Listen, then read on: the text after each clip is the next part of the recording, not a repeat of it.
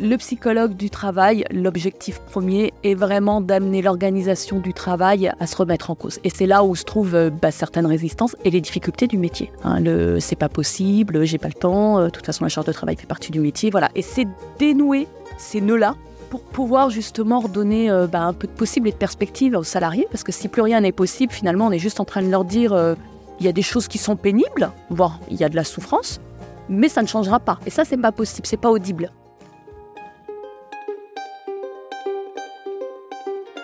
Vous connaissez l'adage après la pluie le beau temps? Est-ce que vous croyez que ça peut s'appliquer au monde du travail? Lundi au soleil, ça n'est pas un bulletin météo, c'est un podcast qui porte haut et fort la voix de celles et ceux qui pensent le travail autrement. Je me présente, je suis Tim Levert, cofondateur et associé de matribu.io, cabinet de conseil en marque employeur et expérience talent. Tous les lundis, je reçois une personne qui a osé tenter de nouvelles méthodes, de nouvelles façons de travailler, mais également des personnes qui imaginent le travail de demain ils viennent le partager avec vous. Alors de quoi l'avenir du travail sera-t-il fait? Vous le saurez en écoutant le podcast. Je suis Tim Levert et lundi au soleil, c'est une chose qu'on aura, je vous le garantis. Bonne écoute Bienvenue à toutes et à tous dans ce nouvel épisode du podcast Lundi au Soleil. Aujourd'hui, j'ai le plaisir de recevoir Lydia Martin, psychologue du travail chez Alan. Salut Lydia, comment vas-tu? Bonjour Tim, très bien. Merci beaucoup de m'accueillir aujourd'hui. Alors moi, je suis très content de te recevoir et d'avoir l'occasion d'échanger avec toi dans le podcast. L'épisode du jour, il va être, euh, à mon avis, très intéressant parce qu'on va parler de psychologie en entreprise. C'est un sujet qui est assez inédit, en tout cas euh, dans le podcast, ça c'est sûr, et puis qui est finalement euh, assez peu répandu peut-être dans les podcasts, sauf dans, certains que tu nous, dont tu nous parleras un peu plus tard. Et puis on a envie de connaître un peu les, coulisses de ce rôle en entreprise, l'approche, son apport dans l'entreprise, son rapport aussi aux salariés, puis, puis tout ce qui tourne autour, voilà, la vision. Avant de s'y coller, il y a toujours un classique, en revanche, dans le podcast. Ce sont des questions que je pose à chaque fois. Euh, est-ce que le lundi, tu le passes au soleil ou au boulot Au soleil et au boulot en même temps. Hein. Le, voilà, le soleil, on peut le porter aussi. Donc effectivement, euh, mais le lundi, généralement, je suis au boulot, que ce soit sous le soleil. C'est marrant que tu dis ça parce que quand tu dis le lundi, on le, pardon, le, soleil, on le porte. Je trouve que c'est encore plus important quand on est psychologue du travail. Il faut vraiment le porter. Est-ce qu'on n'a pas le droit Je rentre déjà dans les questions, mais je reviendrai derrière sur un autre truc. Mais est-ce qu'on a le droit de ne pas porter le soleil quand on est psychologue du travail? Est-ce qu'il faut laisser ses émotions et, son perso à la porte? Alors ça, c'est très compliqué parce qu'on le porte aussi, mais effectivement, on essaie de mettre une certaine distance entre ce que l'on peut ressentir mmh. et à la fois ce que l'on peut observer. Après, on peut complètement formuler ce que l'on ressent. Hein. Il n'y a pas de voilà, mais euh, c'est important en tout cas de pas se laisser envahir. Il est plus, c'est plus facile de les exprimer, de dire bah là voilà ce que ça convoque, voilà ce que je ressens, plutôt que de faire comme si on ne ressentait rien et au final les émotions sont complètement dans notre façon de regarder la situation, ils vont nous encombrer quoi. Ok, bon j'ai hâte qu'on rentre dans cette discussion-là. On va rentrer bien évidemment dans un niveau de granularité plus important juste après. Moi j'ai une deuxième question que je pose souvent et qui est, euh, je pense, assez intéressante pour toi, c'est que d'habitude je reçois plutôt des entrepreneurs, femmes, hommes, euh, ou euh, tout simplement des salariés, etc. Et je leur demande à quoi ils ressemblent leur lundi. Et toi, tes psychologues, c'est peut-être un petit peu différent. désolé pour les idées reçues, mais à quoi il ressemble ton lundi? À tous les autres jours de la semaine. ok, ok, c'est le même, toujours la même structure. voilà, toujours la même structure. Euh, bah, il ressemble à une journée euh, euh, qui va être faite à la fois de choses qui sont planifiées et de beaucoup d'imprévus, et ça, c'est le cœur du travail, c'est-à-dire qu'on a beau savoir ce que l'on va faire, et derrière, ça ne se passe jamais comme on l'a prévu, et on fait avec ça. Ok. Et on reviendra sur cette notion de séquençage de journée. Je pense que c'est intéressant de se dire, effectivement, il y a des choses qui sont très structurées, qui peuvent être des rendez-vous, etc. Et puis à un moment, il y a des urgences à gérer. Je pense que c'est très important. Euh, on fait toujours un petit pas de côté sur le parcours de l'invité. Et dans ton cas, je trouve que c'est particulièrement indiqué. Est-ce que tu peux nous raconter ton parcours en quelques mots, en revanche? Comment tu as baigné dans la psychologie? Par quelles entreprises t'es passé, euh, etc. Alors, euh, j'ai commencé par à peu près deux ans dans les ressources humaines ce n'est pas du tout quelque chose qui me convenait. Euh, et puis derrière, je suis très vite arrivée dans le conseil. Dans un premier temps, en conduite du changement, donc euh, beaucoup euh, dans des contextes de réorganisation. Derrière, je suis rentrée dans un cabinet de conseil plutôt RH, donc là, c'était beaucoup plus polyvalent, avec, il y avait de l'insertion professionnelle, aussi beaucoup de restructuration, de qualité de vie au travail, prévention des risques psychosociaux. Tout ça, je pense que c'est vraiment le fil rouge de mon parcours, que ce soit en individuel ou en collectif avec de la formation. Je suis passée par euh, six ans à mon compte en tant que bah, psychologue du travail. Et puis Alan est arrivé. donc Alan était au départ un client. Et j'ai apprécié travailler avec eux. Et inversement, puisqu'ils m'ont proposé de rentrer dans le processus de recrutement. Et voilà. Et aujourd'hui, donc, je suis chez Alan, où je développe toute la partie prévention et tout ce qui va être formation. Alan se positionnant vraiment sur un axe plutôt partenaire de santé et pas uniquement une mutuelle. Alors rien que sur, sur, cette réponse-là que tu me donnes, je te remercie d'ailleurs, j'ai une foultitude de questions. Euh, la première, c'est, euh, tu dis que les RH, c'était pas fait pour toi, mais est-ce que euh, finalement, dans ces expériences RH, ça t'a apporté une espèce de base juste pour la suite ou juste tu t'es dit, je suis confronté à des choses que, à, une immobilité ou des choses que tu n'avais pas envie de voir et du coup, tu t'es dit, faut que je crée un virage? Les deux, euh, c'est-à-dire, euh, alors l'immobilité, elle est due aussi à la perception que l'on va avoir des situations et des salariés. Et ça, effectivement, je l'ai ressenti très fortement euh, quand j'intervenais avec les, dans des services de ressources humaines. Et puis, je continue à le percevoir, c'est-à-dire ce qui va être le plus compliqué, c'est de sortir d'une perception où on va enfermer sa pensée et l'autre dans quelque chose qui va devenir du ce n'est plus possible. Petite anecdote, euh, dernièrement encore, euh, dans un contexte de fusion, on me disait euh, les salariés sont en colère et les managers sont à bout. On peut comprendre, bien, sûr. Hein, c'est très compliqué d'être face à des salariés en colère qui sont dans la plainte. Mais face à l'incertitude, ce qu'il faut voir, c'est qu'ils ont peur, mmh. c'est qu'ils ont des craintes de perdre leurs compétences, leur travail. Il y a beaucoup de choses qui se jouent. Et si on ne va pas analyser ça, on passe à côté. Donc euh, voilà, et, ça effectivement, je l'ai ressenti, je l'ai vécu euh, lorsque j'étais dans les ressources humaines, au-delà de, la répétition des choses qui étaient beaucoup plus... Euh, bah, un travail écrasé par beaucoup d'administratifs plus que de l'accompagnement. Bien sûr, ouais, complètement. Hein, et ça, c'est pas c'est pas le fait de tous les professionnels des ressources humaines hein, qui émettent vraiment du sien, mais au final, effectivement, bah, le métier n'est pas celui que j'espérais. J'ai trouvé plus de de ressources que d'humains. Mais d'ailleurs, c'est quand même un métier en mutation. C'est-à-dire qu'aujourd'hui, euh, euh, cette dimension administrative, je, dis, je généralise pas, mais dans un certain nombre de boîtes, vient, vient être questionnée. Et on a effectivement une dimension accompagnement, je trouve, qui vient se rajouter, euh, en tout cas dans, dans, un certain nombre de boîtes. Hein, loin s'en faut, toutes les boîtes, bien évidemment. Mais, mais je trouve que je, alors je te raconte un peu ma vie, mais je voulais faire un post sur le RH, ce métier complètement décrié, parce qu'en fait, le, RH, c'est un peu comme, le postier qui t'apporte, tu sais, soit des amendes, soit, soit des, des, du trésor public, tu vois. Et, le RH, c'est euh, le mec que tu vas voir parce que toi, tu as, une couille, en fait, tu as, une merde dans ton job, ou parce que lui, il va, t'annoncer une mauvaise nouvelle. Bah, non, t'as pas ton t'es viré, t'es machin, tu vois, t'es un et, et donc, c'est pour ça que ce job, il a été souvent décrié, craint, et, c'est pour ça qu'on n'a jamais réussi à craquer cette dimension conseil, ce qui aujourd'hui, je trouve quand même un, peu en train de changer. Enfin, il y a des signaux positifs. Et tu dirais que, euh, est-ce qu'aujourd'hui, ces deux métiers-là, le, métier de, que tu, toi tu es, de, psychologue du travail, et celui de RH, ils ont des, ils ont, il y a des ramifications aujourd'hui, plus qu'il y a 5 euh, ou 10 ans? Alors complètement parce que le RH est de plus en plus, alors je suis complètement en phase avec ce que tu as dit, hein, euh, et, je pense qu'il faut aussi euh, faire une distinction en fonction de la taille de l'entreprise, de la culture de l'entreprise. Les startups et le CAC 40 sont deux mondes très différents aussi. Je hein. confirme. Par contre, euh, effectivement, le RH va avoir, comme le manager, de plus en plus à, amener cette question des risques psychosociaux dans son travail, et notamment avec l'écoute, une nouvelle posture. Et là où les psychologues du travail, on va venir en renfort, c'est tout simplement parce qu'ils ne sont pas toujours préparés ni formés à ça. Souvent, ils vont nous dire oui, mais je ne suis pas psy.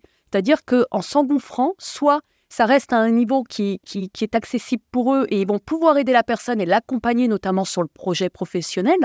Soit ils vont s'engouffrer dans quelque chose qui va effectivement aller au-delà. Hein. Euh, alors, euh, premier postulat, le travail réactive des choses qui sont en nous et qui vont effectivement ouvrir une boîte de Pandore et le RH va se retrouver face à quelque chose où ils vont nous solliciter en disant là, c'est complexe, euh, je n'y arrive pas, où ils vont aussi parfois malheureusement évacuer en disant oui mais les salariés ont aussi des problèmes personnels. C'est vrai, on en a tous. La question est plutôt de savoir comment le travail peut nous aider à y faire face et ne pas amener toujours le travail sous son pan négatif de souffrance, mais aussi de plaisir, de construction de soi, de développement de compétences, de réalisation. On existe au travail et c'est ce qui peut nous permettre de faire face à des situations personnelles complexes. Et ça, les RH ne sont pas toujours prêts euh, la formation RH ne prend pas en compte ces dimensions-là. Euh, je dirais pas, euh, mais je pense que c'est une profession qui gagnerait à avoir des cours de psycho du travail, comme les médecins. Hein. Il y a des professions où je trouve effectivement que ça manque, et de, ce côté justement les enjeux psycho. Mais euh, c'est là où justement il y a des ramifications qui vont se faire et c'est là où ils vont nous solliciter.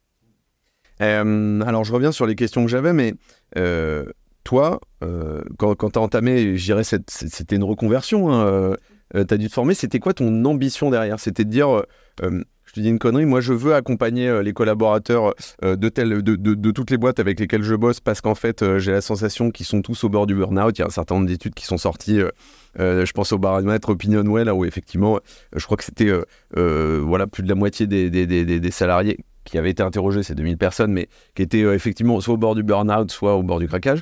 C'était quoi l'ambition que tu t'étais fixée, toi, quand tu as changé de métier? Alors, je dirais pas que j'ai changé de métier. Je suis allée chercher des ressources, où j'ai évolué et je suis allée chercher des ressources pour faire mieux mon métier. Ok. Euh, j'étais déjà confrontée à des salariés en souffrance dans les contextes de réorg, euh, même en amont, hein, puisque parfois euh, bah, le plan social n'était pas encore fait. Donc voilà, j'ai découvert tout ça sur le terrain, on m'y avait pas préparé. Et quand je suis arrivée dans le deuxième cabinet, j'étais formée par un psychologue du travail. Alors ça, c'est aussi certainement quelque chose qui a... ça a été fondateur, quoi. Je pense. Je pense parce que j'allais chercher auprès de lui bah, ces ressources qui me manquaient. Euh, voilà, là, il me semble que euh, telle personne, euh, elle pourrait avoir des problèmes d'alcoolisme. Comment je vais faire pour l'accompagner à retrouver un travail? Telle personne vient d'apprendre que son enfant est autiste. Telle personne est en, en instance de divorce. Et de me rendre compte que finalement, ce n'était pas juste être avec les personnes, les accompagner, les aider à trouver un positionnement, mais qu'effectivement, à un moment donné, bah, il y avait un deuil de la perte du travail à faire qu'il y avait effectivement des situations personnelles qui venaient aussi encombrer le travail qu'on avait à faire et comment on accompagne les personnes, comment on leur donne du temps. Et c'est là où, du coup, je me suis dit, il faut que je me forme. Et c'est là où j'ai repris mes études. Euh, à la base, hein, effectivement, hein, j'ai une école de management euh, option RH et j'ai repris mes études de psycho du travail en 2007. Et, euh, et je me suis plus arrêtée depuis, puisqu'après, je me suis formée à la clinique. Puisque, comme je le disais, le travail réactif des choses. Non, mais, je pense que le fait de, constamment se former, je pense que c'est Je pense que ça fait partie du métier. C'est euh, l'humain est très complexe. Mm. Donc il y a toujours une question qui fait énigme, il y a toujours un sujet que j'ai envie de craquer. Et effectivement, il y a les livres. Après, j'ai mes jokers. Hein. j'appelle une amie, j'appelle un ancien prof. Mais il y a aussi la formation qui vient. Euh, la formation, ce qui est formidable, c'est qu'on rencontre aussi plein de professionnels qui ont leurs propres difficultés et euh, c'est aussi, il n'y a pas que ce que dit l'enseignant, il y a aussi tout cet échange entre nous, entre professionnels, qui va nous nourrir. Et oui, c'est précieux. Mais oui. Et ça, ça marche pour tout, hein, ce côté échange entre pairs. Euh, je pense que ça marche pour euh, quels que soient les niveaux de seniorité dans une boîte, en dehors de la boîte, même en tant que papa, probablement, etc. Je reviens, j'ai juste une question qui est. Une question popcorn, j'en ai toujours quelques-unes. Tu vas voir dans la manche. Combien de temps tu as commencé en 2007 ta formation Ça prend combien de temps? Parce que moi, sur le papier, je me dis, mais quand on veut devenir psychologue, même si on a une base solide, euh, le truc, ça prend 5 euh, ou 6 ans. Oui. C'est ça. ok, c'est ça. Alors moi, mais entre temps, tu as des trucs très, as des, stages très pratico-pratiques et tout. Alors moi, j'étais déjà sur le terrain, donc j'ai pu euh, via un rapport valider ces, stages-là. Hein. C'est-à-dire, on m'a pas demandé de retourner en entreprise puisque j'y étais déjà depuis un certain temps. Donc j'ai mis 4 ans parce que j'avais déjà dans mon cursus RH des cours de psycho, j'ai pu valider certaines choses mais il y a toute la base psycho du développement, psychoclinique, psychocognitif. Voilà, il y a toute une base où on est obligé de, de, reprendre et c'est très bien. Donc j'ai fait quatre ans pour obtenir le titre de psychologue. Et puis bien sûr, une fois qu'on est dedans, j'ai poursuivi par une thèse parce que je voulais pas que ça s'arrête. Ouais. Parce que la, voilà, la machine se met en route et du coup c'est passionnant. Et, euh, et, donc j'ai refait trois ans supplémentaires euh, de doctorat où là on est en plein cœur de l'analyse du travail. C'est ça qui est passionnant c'est finalement comment on va craquer des situations, qui, tout ce qui est résistance dans le travail, comment on va analyser ça, comment on va observer pour, justement ce que je disais, comprendre les enjeux psychologiques et pas être uniquement sur un, des raccourcis et des réponses rapides, mais finalement qui ne nous amènent pas à améliorer les choses. Euh, alors on va rentrer dans, les, dans, dans, le détail des responsabilités que, que, que, toi tu as, que tu as eues sur ton parcours et que tu as également aujourd'hui chez Alan. J'ai quand même juste une question avant, euh, parce que celle-ci je ne me l'étais pas notée, j'ai peur de l'oublier et, je trouve qu'elle est importante. Tout à l'heure tu, tu, parlais de, de, de, sujets précis, euh, alcoolisme, divorce, ce genre de choses, qui sont finalement des problèmes très personnels. En fait, est-ce que euh, le psychologue du travail, c'est quelqu'un qui vient, euh, qui, est, un facilitateur parce que euh, c'est des gens qui, au quotidien, potentiellement une population qui feront pas la démarche proactivement de faire un travail d'introspection, psychologue ou psychiatrie, peu importe, ou plus largement coaching, peu importe. C'est justement ce côté où, en fait, toi, tu vas aller les chercher plutôt que eux viennent chercher cette solution-là? Alors, il y a, y a deux choses. Euh, j'aime assez le mot facilitateur. On pourrait parler aussi de médiateur. C'est effectivement euh, entre l'individu. Euh, c'est toujours un individu qui rencontre une situation de travail. Et il me semble que le psychologue du travail, on est entre les deux. et de se dire finalement comment on va aider euh, justement l'organisation du travail à réaménager le travail, à repenser les choses pour ne pas mettre plus cette personne en difficulté. Ça, c'est la première chose. Et la deuxième chose qui se situe plus du côté de l'individu, c'est très coûteux. C'est très coûteux de se dire j'ai un problème. C'est très coûteux de se dire je vais commencer un travail. C'est coûteux hein, de se dire bah, j'ai j'ai des problèmes d'alcool, je suis alcoolique. Et puis c'est énergivore aussi. Hein. Exactement. Donc, euh, donc du coup, effectivement, euh, en amenant la question autrement, parfois on arrive à, se, à poser ce, cette médiation sur pour continuer à faire ce que tu dois faire et pas tout perdre finalement. Euh, l'idée est de maintenir hein, les personnes en difficulté au travail en les réinsérant, en aménageant les choses et non pas en, en mettant de côté des personnes qui pourraient être étiquetées comme étant vulnérables. Euh, la vulnérabilité, euh, j'ai envie de dire, elle est humaine. On est tous vulnérables. Un jour, un événement nous le rappelle. Hein, c'est voilà. Et donc, c'est face à ces événements-là qui peuvent arriver dans la sphère privée, comment on va accompagner ces personnes à trouver leur place au travail? Et je reviens sur ce que je disais, à faire en sorte que le travail soit une ressource et non pas quelque chose de supplémentaire qui va écraser la personne, mais vraiment une ressource pour permettre à la personne de continuer à se construire ou de se reconstruire. Mmh. Donc ça, c'est, tu, tu, nous décris à peu près la fiche de poste du périmètre d'action du psychologue du travail. Est-ce qu'il y a, non, il y a d'autres choses dedans? Il y a d'autres choses, oui. C'est oui. Alors, voilà, là, on parlait vraiment parce qu'on parlait de mon parcours sur l'insertion. Euh, par contre, euh, alors le psychologue du travail, l'objectif premier est vraiment d'amener l'organisation du travail à à se remettre en cause. Et c'est pas simple. Hein. Et c'est là où se trouvent euh, bah, certaines résistances et les difficultés du métier. Mmh. Hein, le c'est pas possible, j'ai pas le temps, euh, de toute façon la charge de travail fait partie du métier. Voilà. Et c'est dénouer ces, ces, ces nœuds-là euh, pour pouvoir justement redonner bah, un peu de possible et de perspective aux salariés. Parce que si plus rien n'est possible, finalement, on est juste en train de leur dire il y a des choses qui sont pénibles, voire il y a de la souffrance mais ça ne changera pas. Et ça, c'est pas possible, c'est pas audible. Hein. Mm.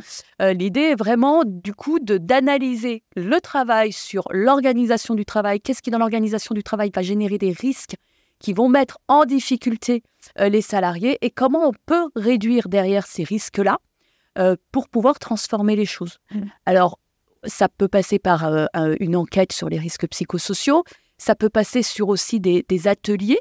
Euh, la dernière fois, euh, alors il y a euh, deux semaines, hein, mi-juin, j'étais avec tout un groupe de RH et à la fin de l'atelier, pour moi, c'est vraiment une réussite. Peu importe ce qui s'est passé pendant l'atelier ou pas, c'est qu'ils ont dit ce serait bien qu'on maintienne ces temps d'échange entre nous. Et là, pour moi, c'est gagné. C'est qu'ils ont compris que finalement, entre eux, ils ont aussi des ressources, ce qu'on disait tout à l'heure, le collectif, les professionnels entre eux, parler des situations de travail que l'on rencontre, ce qu'on arrive à faire, ce que l'on a du mal à dénouer, ce qui fait énigme, ce qui nous bloque, ce qui va nous agacer. Hein. J'essaie aussi de les mettre à l'aise là-dessus. Hein. C'est comme si les RH et les managers n'avaient pas le droit d'être agacés. non. Hein, euh, voilà, c'est un message pour important. Toutes les strates. Exactement, pour toutes les strates. Mais d'où l'intérêt de travailler peut-être en collectif, en tripartite, et pas de rester en one-one, en face-à-face avec un salarié qui va nous agacer.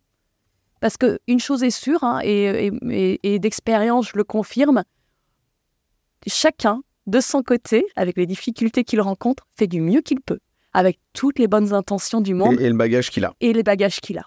Malgré toutes les défenses qu'il va se mettre de dire le problème c'est l'autre, mm. au final, il fait quand même tout ce qu'il peut et avec beaucoup de bonne volonté. Oui, avec les biais, effectivement. avec euh, les biais qu'on a tous. Alors, on va rentrer dans un niveau de détail un peu plus important dans, dans deux minutes, mais j'ai quand même une question importante, c'est quelle est la différence, ça n'est pas une blague, hein, mais quelle est la différence entre le job que tu faisais, enfin, que tu faisais avant où tu intervenais en tant que psy dans plusieurs structures, de manière peut-être sporadique ou très très ciblée, tu vas nous dire ça, et là où chez Alan, où aujourd'hui j'imagine que tu as un spectre quand même finalement assez large d'intervention. Est-ce que tu peux nous détailler un peu ça? Désolé, la question est large, mais je trouve que vraiment j'ai pas envie de confronter les deux, mais je pense que c'est pas la même mission, c'est pas le même poste. Pourtant, il y a beaucoup de similitudes, mais effectivement, il y a des différences. Euh, avant, dans le monde du conseil, j'intervenais euh, auprès d'entreprises et j'étais beaucoup sur le terrain.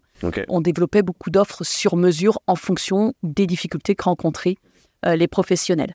tout simplement parce que bah, dans le conseil, tu prends en compte, tu analyses la demande de la, du client, du RH qui rencontre une difficulté et tu t'y adaptes. Là, aujourd'hui, chez Alan, ce ne sont plus des clients, mais des adhérents, en tout cas de mon côté. Euh, ça reste des, des, RH. Hein. et euh, l'idée est malgré tout de les aider à résoudre un certain nombre euh, de problèmes, mais dans le périmètre que l'on s'est fixé. C'est-à-dire qu'on, comme on offre une partie, quoi, quasiment toute l'intervention. hein. Il n'y a que les ateliers supplémentaires qui sont payants. Tout le reste est vraiment offert aux adhérents et ça, c'est une grande différence. Et du coup, euh, on va leur proposer le plan de prévention, on va mettre en place des ateliers, mais je vais rester dans ce périmètre que l'on a développé. Et je vais pas. euh, alors, on peut. hein, on a développé dernièrement une offre parce que c'était très euh, récurrent. Euh, c'est ce qu'on on a appelé bah, euh, les situations de crise, c'est-à-dire bah, le décès d'un salarié. Et j'ai envie de dire, comme assureur, bah, on est complètement confronté à ça. De fait, ouais, bien sûr. Euh, des burn-out, le harcèlement, ce qu'on va appeler euh, des situations qui peuvent être prévenues mais qui arrivent quand même, comme le burn-out et le harcèlement, et toutes les autres situations qui font partie des imprévus. Un accident de la vie, le décès d'un salarié, d'un conjoint, une agression aussi. On a eu des situations où les salariés, bah, dans certains événements ou en entrant chez eux, se sont fait agresser.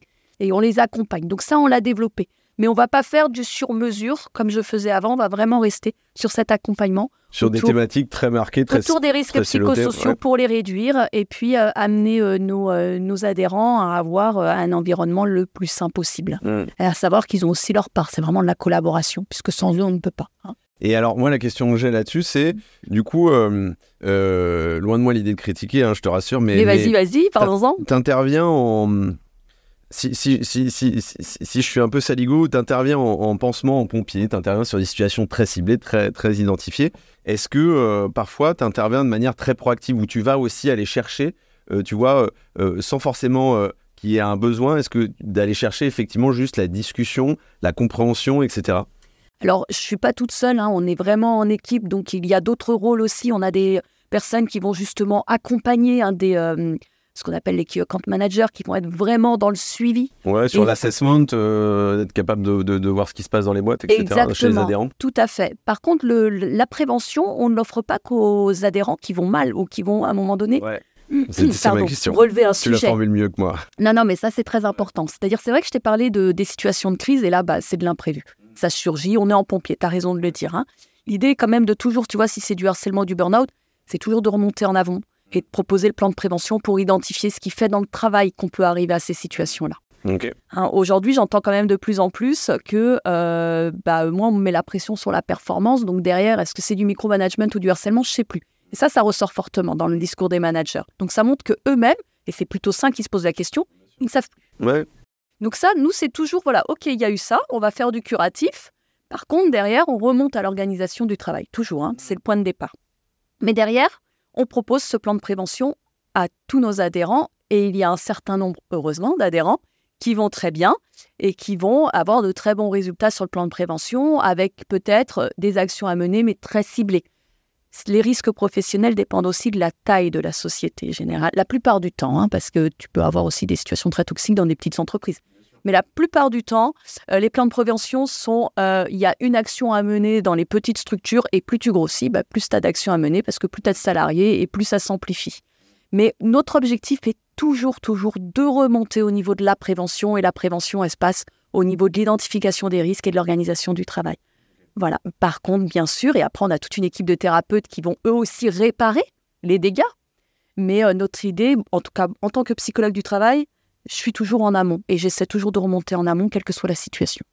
Euh, alors, merci pour cette réponse. Je, je me dis, c'est quoi le. On parlait d'ambition tout à l'heure, mais c'est quoi le plus gros défi auquel toi t'es confronté? C'est-à-dire, est-ce que c'est euh, la résolution des situations? C'est le- bien-être, en fait, euh, le développement du bien-être d'un- collaborateur, d'un collectif, parce que tu parlais de collectif aussi tout à l'heure, et je pense que c'est très important. Quel est le plus gros défi auquel tu fais face?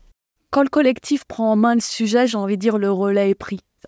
Dans les situations de travail. facile. Mais bien sûr, parce que ça veut dire que sur le terrain, là dernièrement et en interne, hein, euh, bah, il y a un mois, euh, donc début juin, euh, une de mes collègues que- qui a été formée aux risques psychosociaux me disait bah, je vais former mon équipe. Et j'ai trouvé ça génial. Ça le relais, est- voilà, on s'approprie un sujet, le relais est, est pris. Donc ça, c'est pas pour moi, voilà, c'est pas un défi, c'est plus euh, la cerise sur le gâteau. Euh, je garde ça en- à l'esprit et j'insiste beaucoup sur le collectif, mais parfois ça se fait, ça se fait pas. Exactement. Le gros défi, c'est tout ce qui va être enquisté au niveau de l'organisation et de la culture. Le c'est pas possible. Ouais, ouais, bien sûr. Et le, le, le RH qui va, euh, et, et je le sens, qui va, que l'on va suivre aussi de façon un peu plus serrée, parce qu'il n'y a pas que lui, il va devoir convaincre sa direction. Mmh. Et il connaît très bien sa direction. Et dans le Bien discours du RH, je fais même des hypothèses sur le discours de la direction. Mhm. C'est-être-dire que, Que tu quand, connais parce que tu as été confronté, bien, Bien sûr. quand le RH lui-même tu le sens enquisté, englué, dans ça va être compliqué, c'est pas possible, on n'a pas le temps, euh, les équipes vont pas prendre du temps. Tu sais que derrière, euh, ce qui est insufflé par la direction va en ce sens. C'est performance à fond. Et on sait qu'aujourd'hui, de la performance uniquement, c'est ce qui amène les indicateurs qu'on a sur la santé au travail, qui ne sont pas glorieux. Complètement. Voilà. Donc ça, c'est le sujet le plus complexe. Comment finalement on amène une entreprise à prendre conscience qu'elle peut avoir une belle culture, mais que ça ne veut pas dire qu'elle n'ait pas des choses à modifier. Et pour y arriver, bah, c'est les petits pas. C'est Mmh. sûr que si on arrive tout de suite avec la, la, grosse valise, pas, donc, euh, bah oui, c'est les petits pas. Ouais. C'est et si on commençait par ça? Et tout on doucement, teste, on voit si ça fonctionne. exactement. Et si ça fonctionne, là, on peut aller plus loin. Si ça fonctionne pas, on réajuste, mais c'est compliqué. Hein, voilà. Et, du coup, là-dessus, c'est quoi toi Est-ce que tu est-ce que tu estimes que tu as un rôle à jouer là-dedans ou qu'en fait tu l'as pas? Parce que si tu as un rôle à jouer, pour moi, tu as presque une posture de coach quoi, ou de change manager, je sais pas, mais où, tu estimes que c'est pas à toi de prendre ce rôle? Toi, tu dis voilà, en fait, ça, ça fait partie d'un des enjeux que vous avez, etc. Après, c'est pas mon sujet. Alors, entre les deux, hein, c'est-à-dire, euh, on n'est pas des coachs.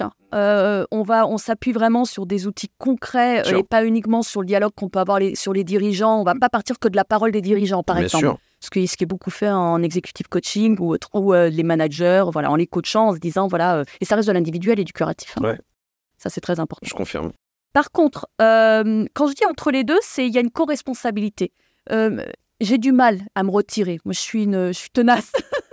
C'est bien. Alors, bien sûr qu'en face, ça résiste de trop, mais je le dis. Mm. Voilà. Et à partir du moment où je le dis, je me dis, j'ai fait ce que j'avais à faire. Ouais. C'est entendu, pas entendu. Je peux dire, on, on peut se revoir dans un mois pour en rediscuter, mais les choses sont dites. J'ai l'impression que c'est bloqué.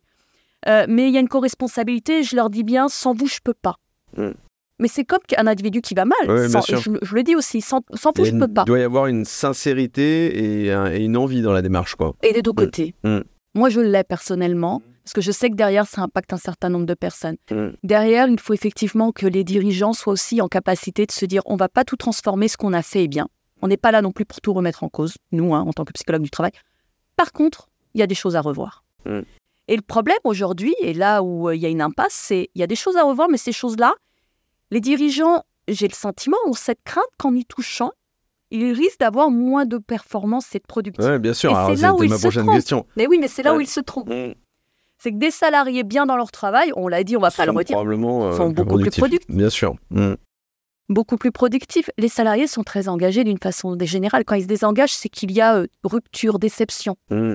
Oui, mais c'est là où tu vois, tout à l'heure, tu parlais de culture et je me disais, enfin, une boîte où euh, tu prônes une culture, moi j'en ai connu, hein, j'accompagne des boîtes où effectivement ils- ont une culture du client final, de l'excellence du service client ou tout simplement de, de la culture du, du collectif, etc. Mais plutôt euh, pas cosmétique, mais et, et puis derrière ça se retrouve moins en preuve, tu vois.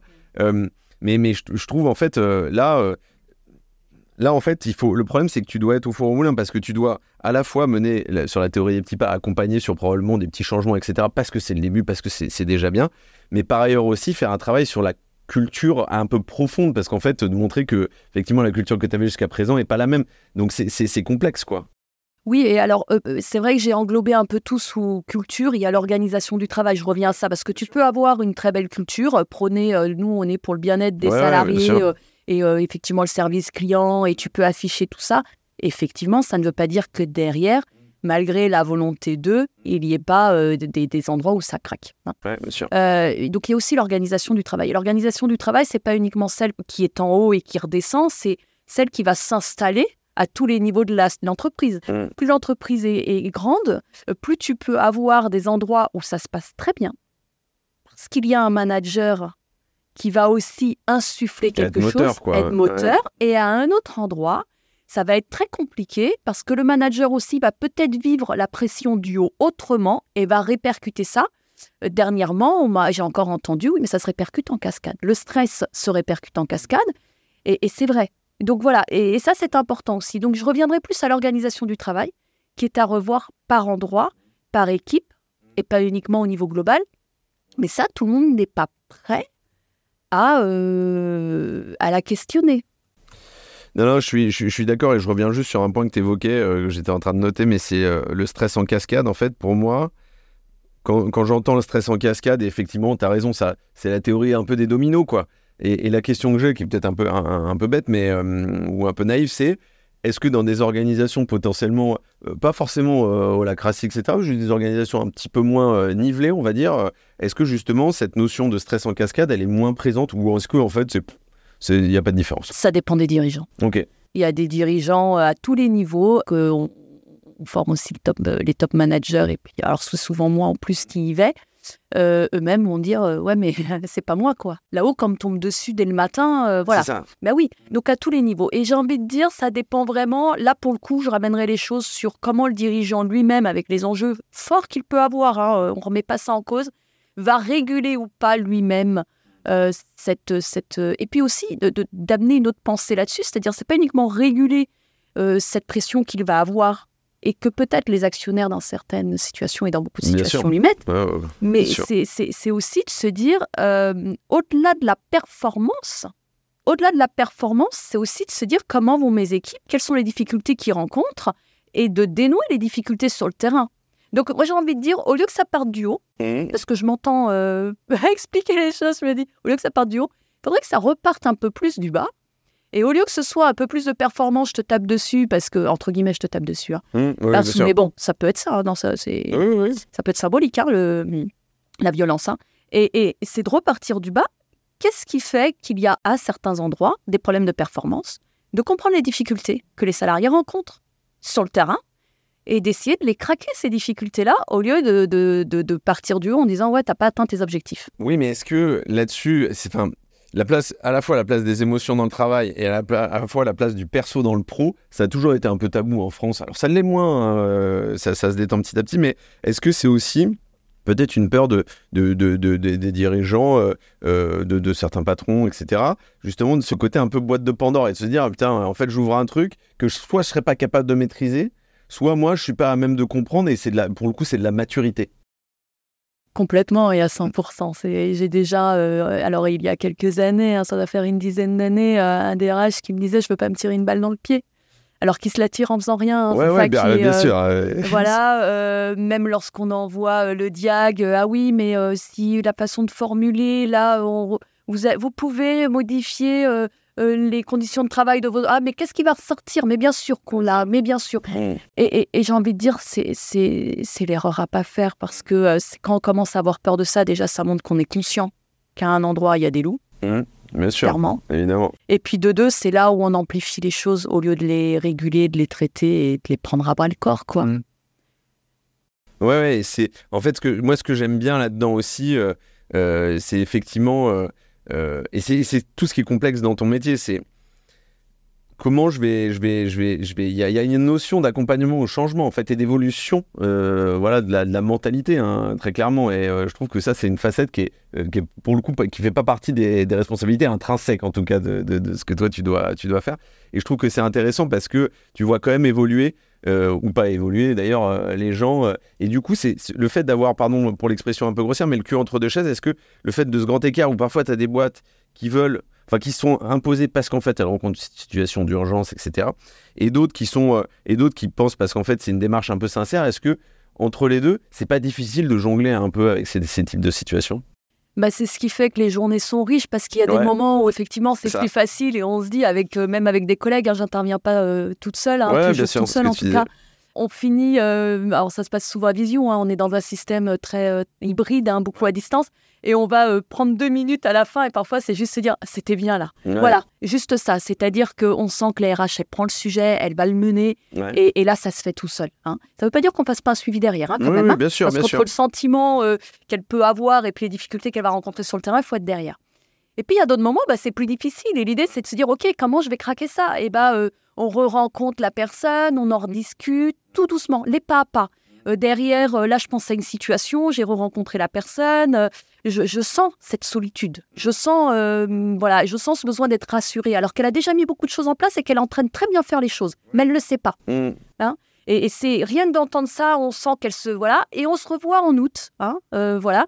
Et on va accompagner tout doucement. Et l'idée est de se dire, bah, on va essayer de craquer le sujet. Je ne sais pas si on y arrivera ou pas. C'est là où ça ne dépend pas de moi. Et c'est là où il y a un côté frustrant aussi dans le métier, c'est qu'il y a des résistances qu'on n'arrive pas à lever. et c'est peut-être très bien aussi. Hein. On n'est pas tout puissant. Voilà. Mais voilà, c'est ce mix entre les deux qui fait qu'on, d'un côté, on retrouve de l'énergie, de l'autre côté, on en donne plus, et puis au final, ça s'équilibre.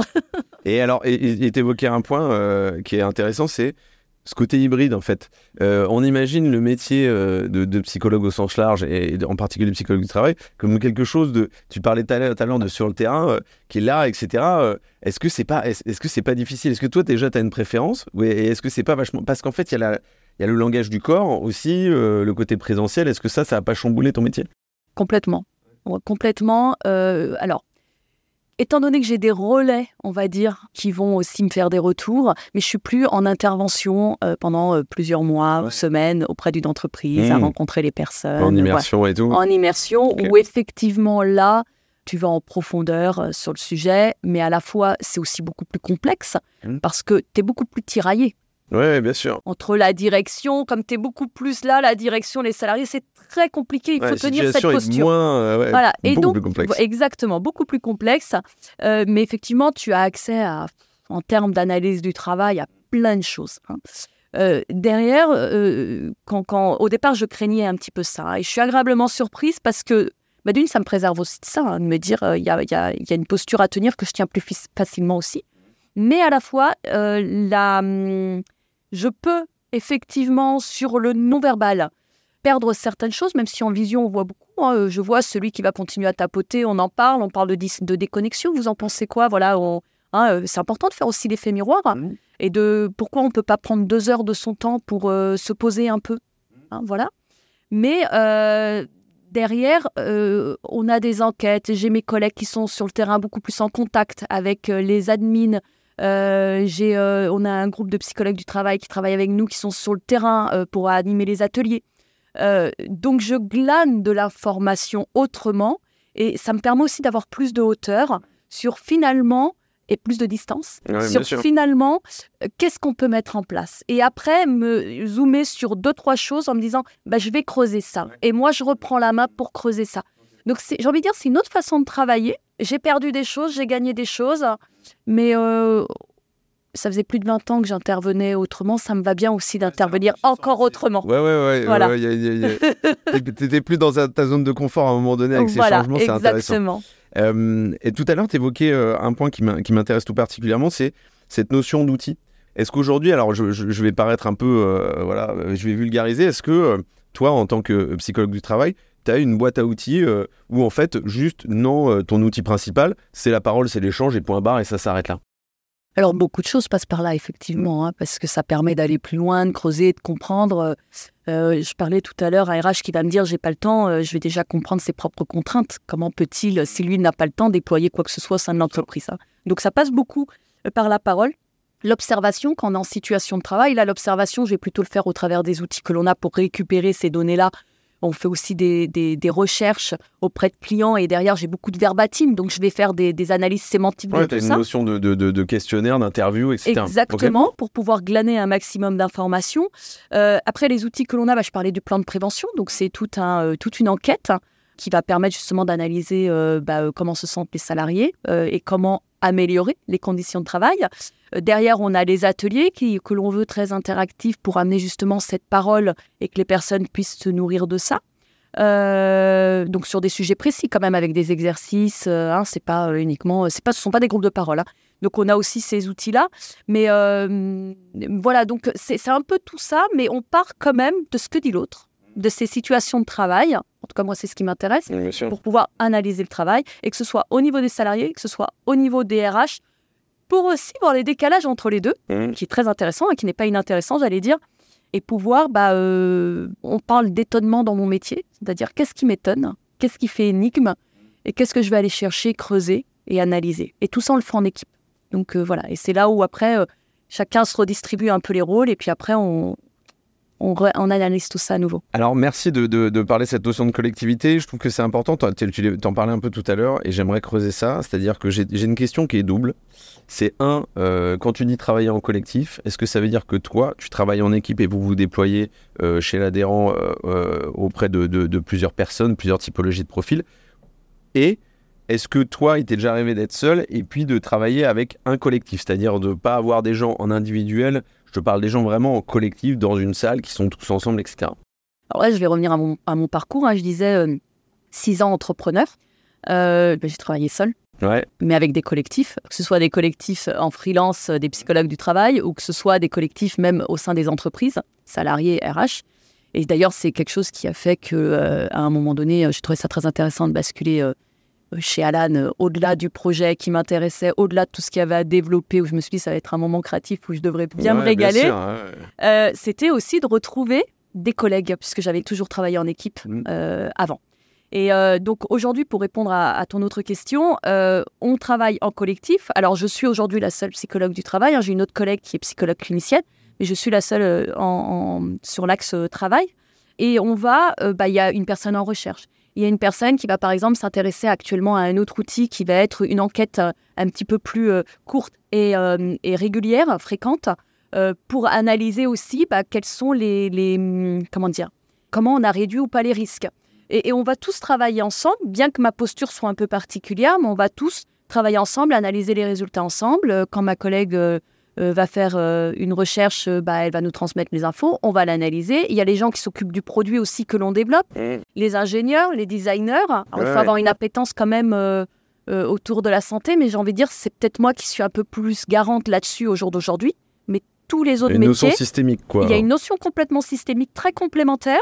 où On va analyser cette donnée-là avec nos différentes casquettes pour se dire qu'est-ce qu'on améliore? Et derrière, on va devoir prioriser parce qu'on a toujours envie d'améliorer plein de choses. Et derrière, on va devoir se dire, OK, qu'est-ce qu'il est possible de faire sur la prochaine période? Et ça, c'est super sympa de retrouver cette, cet esprit d'équipe. Qui plus est, euh, j'ai une équipe super. Ouais, bah Ouais, ça, ça, ça c'est un gros, gros plus, Ça, c'est très important, ouais. Euh, après, on, on- on parlait de, de- de performance. Comment toi, tu mesures euh, bah, en fait l'efficacité de tes interventions et des programmes, euh, l'impact que tu as En fait, comment tu le mesures concrètement? Il y a des enquêtes de satisfaction qui sont réalisées. Il y a les recherches qui sont réalisées où on va avoir beaucoup plus de verbatim. Donc euh, l'un complète l'autre. hein, c'est un peu du quanticali. Ouais. Euh, bien que dans, euh, dans les recherches de dans les recherches, dans les enquêtes de satisfaction, il y a souvent une partie un peu quali, hein, une Ouais, question ouverte. hein.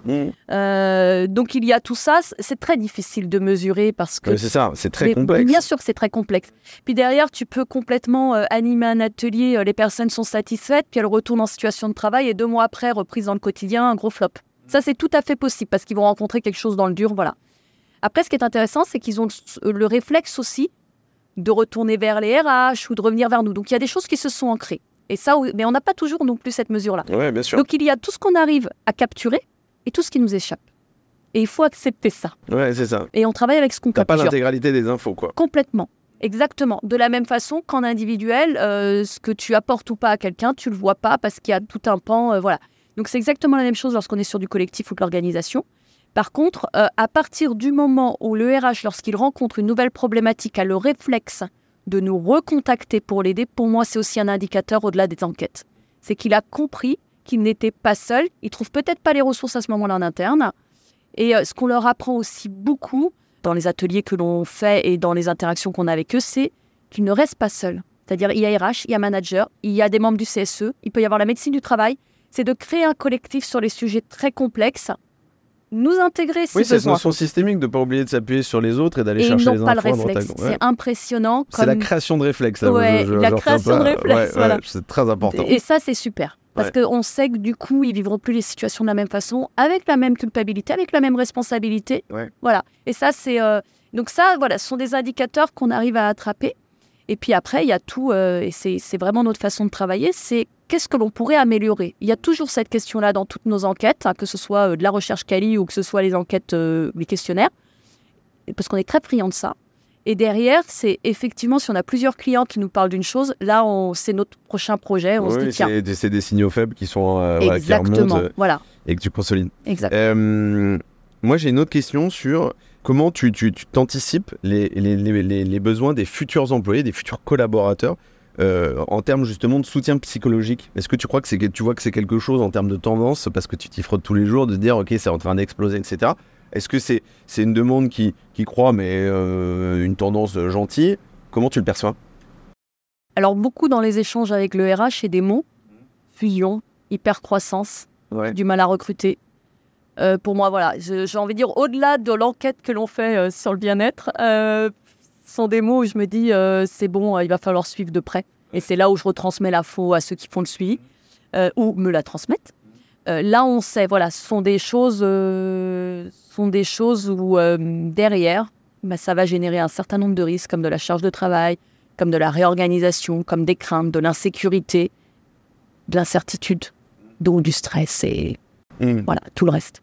Est-ce que avoir un psychologue du travail dans sa boîte, ça va devenir euh, un must-have, euh, tu vois, ou, le faire intervenir de manière euh, ponctuelle, comme toi tu le fais chez des adhérents, etc. Est-ce que, est-ce que tu penses que, en fait, c'est, un truc qui est.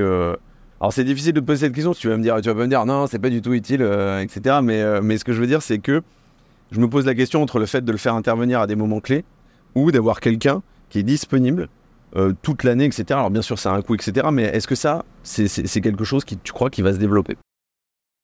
Alors, euh, l'intervention des psychologues du travail, je pense que ça va se développer. Après, le comment, euh, c'est une autre question. Euh, parce que si on intègre un psychologue du travail au sein de l'entreprise et qu'on, souvent, quand c'est le cas, il y a deux possibilités en fonction de la taille de l'entreprise, soit au niveau des RH, et là, bah, on en a Du coup, parlé, Il perd, oui, il perd un peu aussi Bah en oui. légitimité de Bah, fait. bien sûr, Ouais. perd le côté euh, distance, bien, bien sûr. Ou service de santé au travail, ça c'est l'idéal. Mm. C'est-à-dire parce qu'on est avec d'autres professionnels de santé, des médecins du travail, des assistantes sociales, c'est fait dans les grands groupes. hein. Oui, oui, bien sûr. Euh, et c'est fait aussi dans euh, certains grands euh, services de santé au travail indépendants. hein. Et là, c'est l'idéal parce que du coup, on intervient vraiment sur ces questions de santé, comme nous, on peut le faire, de se dire, bah, qu'est-ce qui se passe Et avec un regard extérieur. Mm. Et euh, en interne, j'ai envie de dire, ce qu'il faudrait voir, c'est que le psychologue du travail, s'il est recruté, parce que c'est une très bonne chose qu'il soit recruté, Mm. ne soit pas rattaché au service RH. Comment faire en sorte qu'il puisse garder son indépendance? Est-ce qu'il faut créer une équipe spécifique? Mais oui. Et, et- mais je pense que c'est une vraie question. Euh, je suis intervenue aussi dans le conseil.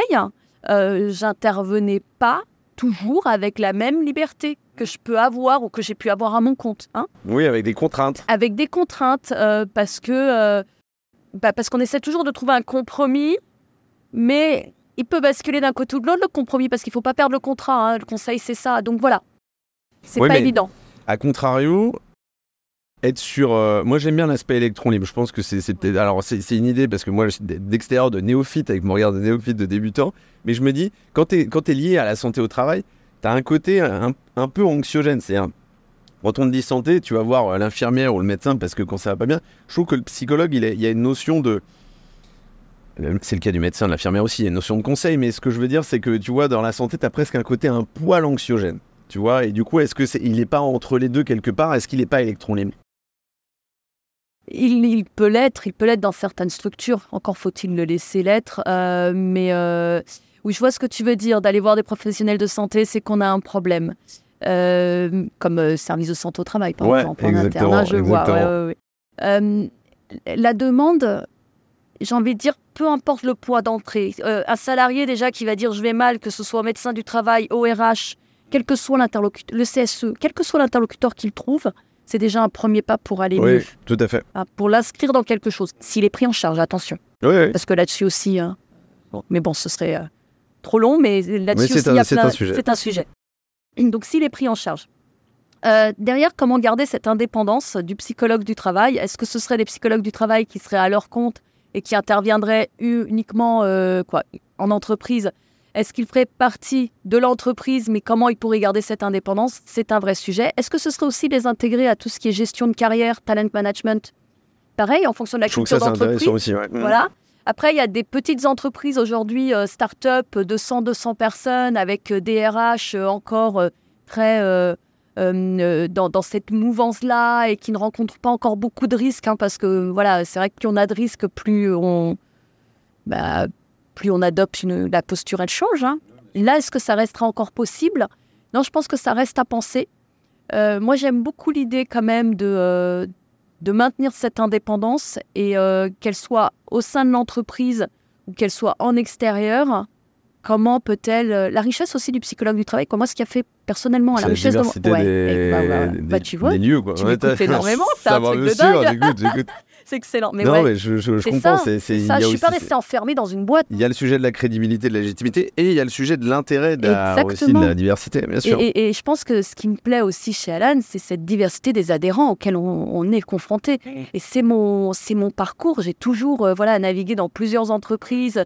Et c'est ce qui fait qu'il n'y a pas. euh, bah, cette histoire de risque, elle dépend vraiment de la taille, de la culture, de la, du secteur, du dirigeant, voilà. Parce que Oui, j'ai pu le rencontrer. C'est ce qui fait que, un, t'es tout terrain, deux, que tu réfléchis potentiellement mieux aussi. Bah, tu te fais, c'est pas que tu te fais moins chier, mais c'est hyper enrichissant. Et puis deux, tu, potentiellement, tu trouves des situations, tu vas t'abreuver des situations que tu as connues euh, à- à- au- au, Exactement. préalable. Quand tu es dans la même boîte, potentiellement, à un moment donné, ça fait deux fois que je dis potentiellement, pardon, tu arrives avec des œillères, etc. Tu arrives avec des, des- des automatismes. Et là, c'est un peu différent. Exactement. Alors, ce sont des personnes qui recherchent des réseaux. Ouais. Hein, euh, les RH font souvent partie de réseaux pour trouver cette diversité de comment toi tu fais. Et, de, et moi, je trouve que c'est ce qui est. Alors, on parlait d'apprentissage tout à l'heure tout au long de la vie.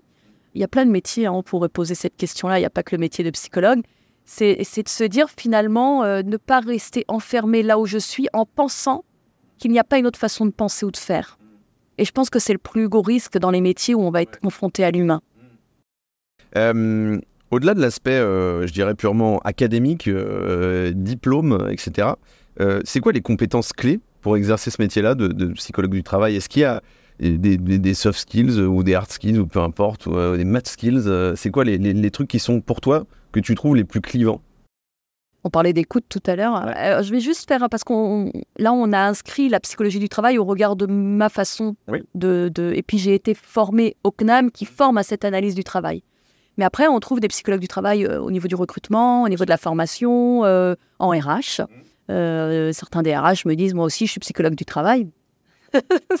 Pour Bien en sûr. discuter, mais Oui, certainement, oui, hein, c'est super s'ils maintiennent cette casquette. euh, voilà. Exactement. Donc, euh, l'idée est vraiment de, euh, de, de se dire que moi, je parle un petit peu de, de ce que je sais et de ce que je connais. Voilà. Mm.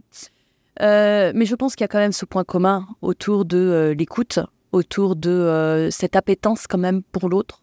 Euh, cette curiosité de, se dire euh, là, euh, si ça va pas, si ça fonctionne pas, comment ça pourrait fonctionner mieux? De l'observation, beaucoup. Tu parlais de non-verbal tout à l'heure. Bah voilà, oui, effectivement, on, peut perdre une part d'observation lorsqu'on est à distance, par exemple. Mais il y a cette analyse constante et cette capacité à se poser des questions. Si ça, est-ce que ça pourrait être ça? Faire des hypothèses, à être étonné, à, voilà. Euh, donc il y, a, euh, il y a quand même, euh, je pense, cette, cette particularité-là. Euh, merci pour ces points-là. Est-ce que c'est, on, l'évoquait avant de commencer, mais est-ce que le psychologue du travail, c'est à la fois un peu un utopiste et, un bon prospectiviste, on va dire, attention, on est dans les mots valises là, mais parce qu'en fait, grosso modo, je me dis, je me dis, je suis, je suis psychologue du travail. Tu l'as dit, c'est assez délimité, c'est très carré comme, euh, rôle, et euh, enfin balisé, et, du coup, tu te dis, euh, j'ai envie d'amener du changement dans une boîte. Et donc, il y a presque une notion de. Enfin, c'est un, gros, gros accélérateur de, la, façon de gouverner, du futur du travail au sens large. Donc, du coup, est-ce qu'il n'y a pas un côté à la fois très donc, prospectiviste, mais aussi très frustrant parce que tu te dis, putain, j'aimerais élargir mon spectre d'intervention? Ça, C'est une bonne question. Je l'ai pas gardé si- pour la fin. Je euh. ne sais pas si je vais y répondre aujourd'hui. Je pense que je vais y réfléchir. Euh, Non, mais est-ce que fondamentalement, toi, je vais la découper en, en deux, en deux questions, c'est peut-être plus simple. Est-ce que fondamentalement, toi, tu te dis, euh, au-delà de- de- des résolutions, tu te dis, j'ai envie de. J'ai une mission plus profonde Oui. qui est de changer l'organisation au sens large et, et, et puis même euh, globalement, euh, désolé, ça fait un peu, euh, Ouais. hein, on- je vais pas dans un monde de bisounours, mais la société au sens large. Voilà. Bien sûr qu'il y a de ça. Mhm. Euh, on me dit souvent passionnée. Je pense que elle est là. Mon voilà, moi, je- je- j'aime mon métier, j'aime ce que je fais, et je pense que je l'aime parce que parfois c'est possible et quand ça quand ça ne l'est pas, je me souviens, je me rappelle toujours que ça l'a été Ouais. et que peut-être, peut-être ça pourrait, ça va prendre plus de temps. Donc bien sûr qu'il y a, il y a ce côté-là. Euh, alors, il y a une idée. euh, Est-ce que euh, changer, intervenir auprès de sociétés permettrait de changer la société? Euh, Oui, si on est nombreux. Ouais. Voilà, Mhm. euh, très clairement. Et, et si on est nombreux à tous les étages, c'est pas qu'une affaire de psycho du travail, Ouais, c'est aussi sûr. une affaire que les RH Le prennent la mouvement, parole. euh, voilà, rencontre des RH qui ont réussi, tu vois, pour inspirer les autres. Ça, ce serait super, un podcast là-dessus. Mhm. De euh, comment, en tant que DRH, vous, avez, vous faites en sorte que, comment vous y êtes arrivé. Pour... Il faut inspirer. Pour changer la société, il faut inspirer. Euh, mais, mais oui, bien sûr, et c'est ce qui me. Il y a un côté, euh, il y a un côté de utopiste qui, euh, tous les jours. Si je me levais tous les matins en me disant, euh, allez, euh, c'est, ça, Ouais. ça va pas être possible aujourd'hui. Je vais, bah, j'irai pas, quoi. Ce serait Ouais. compliqué. Je voilà. Donc c'est à prendrait moitié plein pieds. aussi. Ouais, Mais bien très- sûr, c'est toujours aller euh, Mm. que nous réserve euh, cette belle journée au soleil Ah, c'est ça. c'est- et comment on va craquer les sujets Bien qui nous résistent. Mais bien sûr, oui, Mm. oui, c'est c'est complexe. Alors, Il y a des jours, je vais pas te dire où je suis découragée, puis ça dépend aussi si je suis Parce que t'es fatiguée. confronté aussi à des situations. Bien euh, sûr, et je me dis tiens, comment j'aurais pu amener les choses autrement, questionner autrement, et ben, je le fais la fois d'après, voilà. Mais oui, mais oui, parce que si on fait rien, on va où? Non, mais franchement, Oui, oui, non, mais je, je suis entièrement d'accord. C'est-à-dire qu'il y, y, y a une notion d'utilité qui est extrêmement oui. forte dans, dans ce métier-là. euh, Dans, dans, alors bien sûr, branche-là. ça pourrait ressembler à des petites euh, bouteilles d'eau à la mer, euh, mais mais c'est déjà ça, quoi. Oui, sauf que le- tu, tu parlais de théorie des petits pas. Là, tu vois quand même l'impact au niveau collectif aussi, au niveau de l'entreprise. C'est-à-dire que il faut, il- ça nécessite un peu de temps, etc. C'est-à-dire que tu changes pas la boîte du jour au lendemain, mais, mais je trouve que c'est intéressant. Et, je- et du coup, je rebondis sur la deuxième, le deuxième volet de la question. C'est euh, amener vers euh, un, changement, euh, voilà, euh, séquencé, etc. c'est, c'est- et sur les individus, c'est des discussions. Est-ce que parfois, t'as pas en- envie d'avoir une autre casquette? Tu faisais du conseil avant, tu le disais. Est-ce que t'as pas envie d'aller encore plus loin et d'élargir ton spectre? Est-ce que parfois tu te dis, ah, c'est pas mal, c'est bien ce que je fais, je suis content, mais j'ai presque envie d'aller plus loin et de leur dire comment il faut qu'ils se réorganisent et puis, tu vois, et, d'élargir plus que les risques psychosociaux ou autres, tu vois, sur la gouvernance, que sais-je, tu vois? Bah, c'est là où je pense que je suis au bon endroit, c'est-à-dire euh, de, de je, je suis psychologue du travail, je me présente comme psychologue Mhm. du travail et, et- et- et je suis à cette place-là. C'est-à-dire que bien que le- dans le plan de prévention il y ait des actions, on en discute. Alors que dans le conseil, effectivement, alors moi je faisais pas euh, de grosses missions de conseil Oui. en orga, hein, je Ouais, faisais pas ouais. ce genre de choses. J'intervenais beaucoup plus sur le terrain avec les personnes euh, euh, et les collectifs, mais il y a euh, cette idée, en tout cas, euh, que euh, je me sens plus à ma place. Ouais. Parce que justement, on dit souvent, je me souviens de cette phrase, elle est affreuse. Ouais, les consultants, euh, ça, ça m'énervait quand on me le disait. Les consultants, vous montrez, euh, vous montrez, c'est comment, avec l'histoire de la montre, vous montrez à lire l'heure à quelqu'un qui a une montre, un truc comme ça. Et je détestais Ah ouais. cette, parce que là, Ah, pour le coup, tu dure. te sens pas utile. hein. Ouais, elle est complètement, Voilà. elle est un peu hard. ouais. Euh, bon, voilà. Euh, ok, c'est certainement une généralité sur le métier de consultant. euh, voilà. Une entreprise ne va pas faire intervenir un cabinet de conseil pour les mêmes raisons Mhm. qu'elle va faire intervenir un assureur. Par exemple, c'est très nouveau. hein, je veux dire, une assurance qui propose aussi tout un, euh, tout un euh, service autour de la psycho du travail, mais euh, même des psychologues euh, extérieurs comme j'ai pu l'être. Euh, c'est pas du tout. Tu vas pas faire intervenir un cabinet de conseil comme tu vas faire intervenir des psychologues du Ouais, bien sûr. Ça, Ton appétence pour régler les sujets ne sont pas les mêmes. Sont pas, c'est pas la même chose. Et euh, derrière, ce que tu fais, c'est pas la même chose. hein. Euh, donc, je trouve ça beaucoup plus intéressant, effectivement, de voir avec eux. euh, ils peuvent me dire, hein, cette action-là, euh, non, ça marchera pas. Ok, pourquoi? Voilà. Et je, je transmets pas un PowerPoint avec des réponses, chose que je n'ai jamais faite hein, d'ailleurs, mais euh, et je me sauve après. Non. Mm. Euh, moi, ce qui m'intéresse, c'est aussi de voir le suivi. Mm. Parce que, comme je disais, il y a l'effet soufflé. hein, euh, Mm. Là, ils sont redynamisés, tu les rencontres. Tu rentres, tu rentres vite dans ton quotidien. Exactement. Et et c'est de pérenniser aussi cette notion de, de, de pas de côté, de, de, de réflexion, d'introspection, quoi. exactement. Et c'est de leur redonner le pouvoir. C'est pas nous qui l'avons, c'est de leur redonner le pouvoir. Ce que, voilà, des, des RH qui vont dire je ne suis pas seul à la fin d'un atelier, il faut que je crée ce collectif. Des personnes qui vont dire j'aimerais qu'on maintienne entre nous ces temps d'échange. Tout ça, pour moi, c'est top. Je repars, je suis requinqué, même si l'atelier, euh, peut-être qu'il n'a pas été linéaire du début à la fin. Mais Oui. s'ils repartent avec ça, Mm. dans ce que vous retenez, c'est ça, moi ça oui, me c'est va. un gros succès. ouais. Moi, ça me Mm. va. Bien sûr. Ça veut dire que là, quelque chose se met en route entre eux. Donc, qu'ils reprennent en main les choses. Et ça, c'est top. J'aime beaucoup cette notion de redonner le, le- le pouvoir. Merci beaucoup. Je trouve qu'elle est, elle est- non, je trouve qu'elle est forte et percutante. Oui, parce qu'on l'a pas. Tu, tu Ouais. vois, tu me parlais de responsabilité. Moi, je l'ai pas. Ouais. Sans eux, euh, je vais nulle part. hein. Oui, oui, c'est ça, bien sûr. ouais. Euh, merci pour euh, toutes ces réponses. Euh, on passe à la dernière partie du podcast et après je te libère, promis. Est-ce que tu as un livre, un film à nous conseiller, un, un podcast autre? Alors, on a fait toute une série de podcasts avec Binge Audio, euh, cinq épisodes autour du travail, performance et bien-être, la vulnérabilité. Euh, donc oui, euh, voilà, je les recommanderais parce que je, je- voilà, ils sont, ils sont complets. On est parti de témoignages, de deux témoignages à chaque fois que l'on a analysé. Euh, donc, quand on parle d'analyse du travail, t'es dans ouais, des situations très concrètes, Très quoi. T'es dans le concrètes. réel. euh, voilà, Je exactement. pense que c'est absolument primordial. Voilà. Et, et donc, ils, sont, ils sont vraiment intéressants, si ce n'est d'écouter ce témoignage-là et comment on peut finalement derrière analyser euh, ces témoignages-là. Donc voilà, euh, je recommanderais ces cinq podcasts. Top, euh, merci. Je les mettrai bien évidemment dans le descriptif du podcast. La dernière question, et après, promis, cette fois-ci, je te libère. Est-ce que tu as une anecdote qui te vient en tête et que tu as envie de nous partager? Ça peut être un bon ou un mauvais souvenir, ou quelque chose de drôle, quelque chose de moins drôle. Oh, on va finir par un truc positif Allez, en ce c'est début bon, de semaine. Euh, bah, je, vais, je vais redonner plus de détails sur une des situations que j'ai données. Euh, une petite anecdote. Euh, atelier de deux heures avec des RH où à la fin, ce qu'elles retiennent, ça a été on doit explorer un peu plus, être moins orienté solution. Parce que de se rendre compte que bah, derrière la colère, on en parlait dans une situation de fusion, bah, ils peuvent être effectivement en souffrance, avoir des peurs. Donc d'explorer plus et d'être moins orienté solution. Et je pense que ça, c'est super important parce qu'on nous apprend à être orienté solution dans la vie de tous les jours hein, et non euh, juste de questionner l'autre. hein. Quand, quand la personne vient parler, elle vient pas uniquement trouver une solution, voire parfois pas du tout. Elle a juste besoin d'évacuer et qu'on, c'est ce qu'on fait en psychologie, qu'on aide à dérouler cette pelote de laine emmêlée et, et pour comprendre un peu ce qui se passe et ce qui se joue. Et dans ce même atelier, euh, bah, c'est euh, ce groupe de RH qui va euh, mettre en place une fois par mois une heure d'échange autour des situations de travail qu'elles rencontrent Mhm. Pour, euh, dans les situations qu'elles vivent au quotidien, pouvoir euh, trouver des ressources auprès de leurs collègues. Donc voilà, on parlait de clés de succès tout à l'heure. Ouais. Euh, ce sont pour moi deux grosses clés de succès qui justement fait que je repars requinquée en me disant c'est possible. Ouais, ouais, c'est ça. C'est ça. C'est des, sont- on parlait de signaux faibles tout à l'heure, ça, ce sont des signaux forts. Ouais, ouais. Et c'est, et c'est un, un- un gros déclencheur aussi, justement, d'une Exactement. pérennité de, qu'on recherche effectivement sur le. une pérennité. On n'intervient pas juste à un instant T, c'est on a euh, inscrit quelque chose et, à elle de, le saisir, de l'incorporer et de le, de le perpétuer.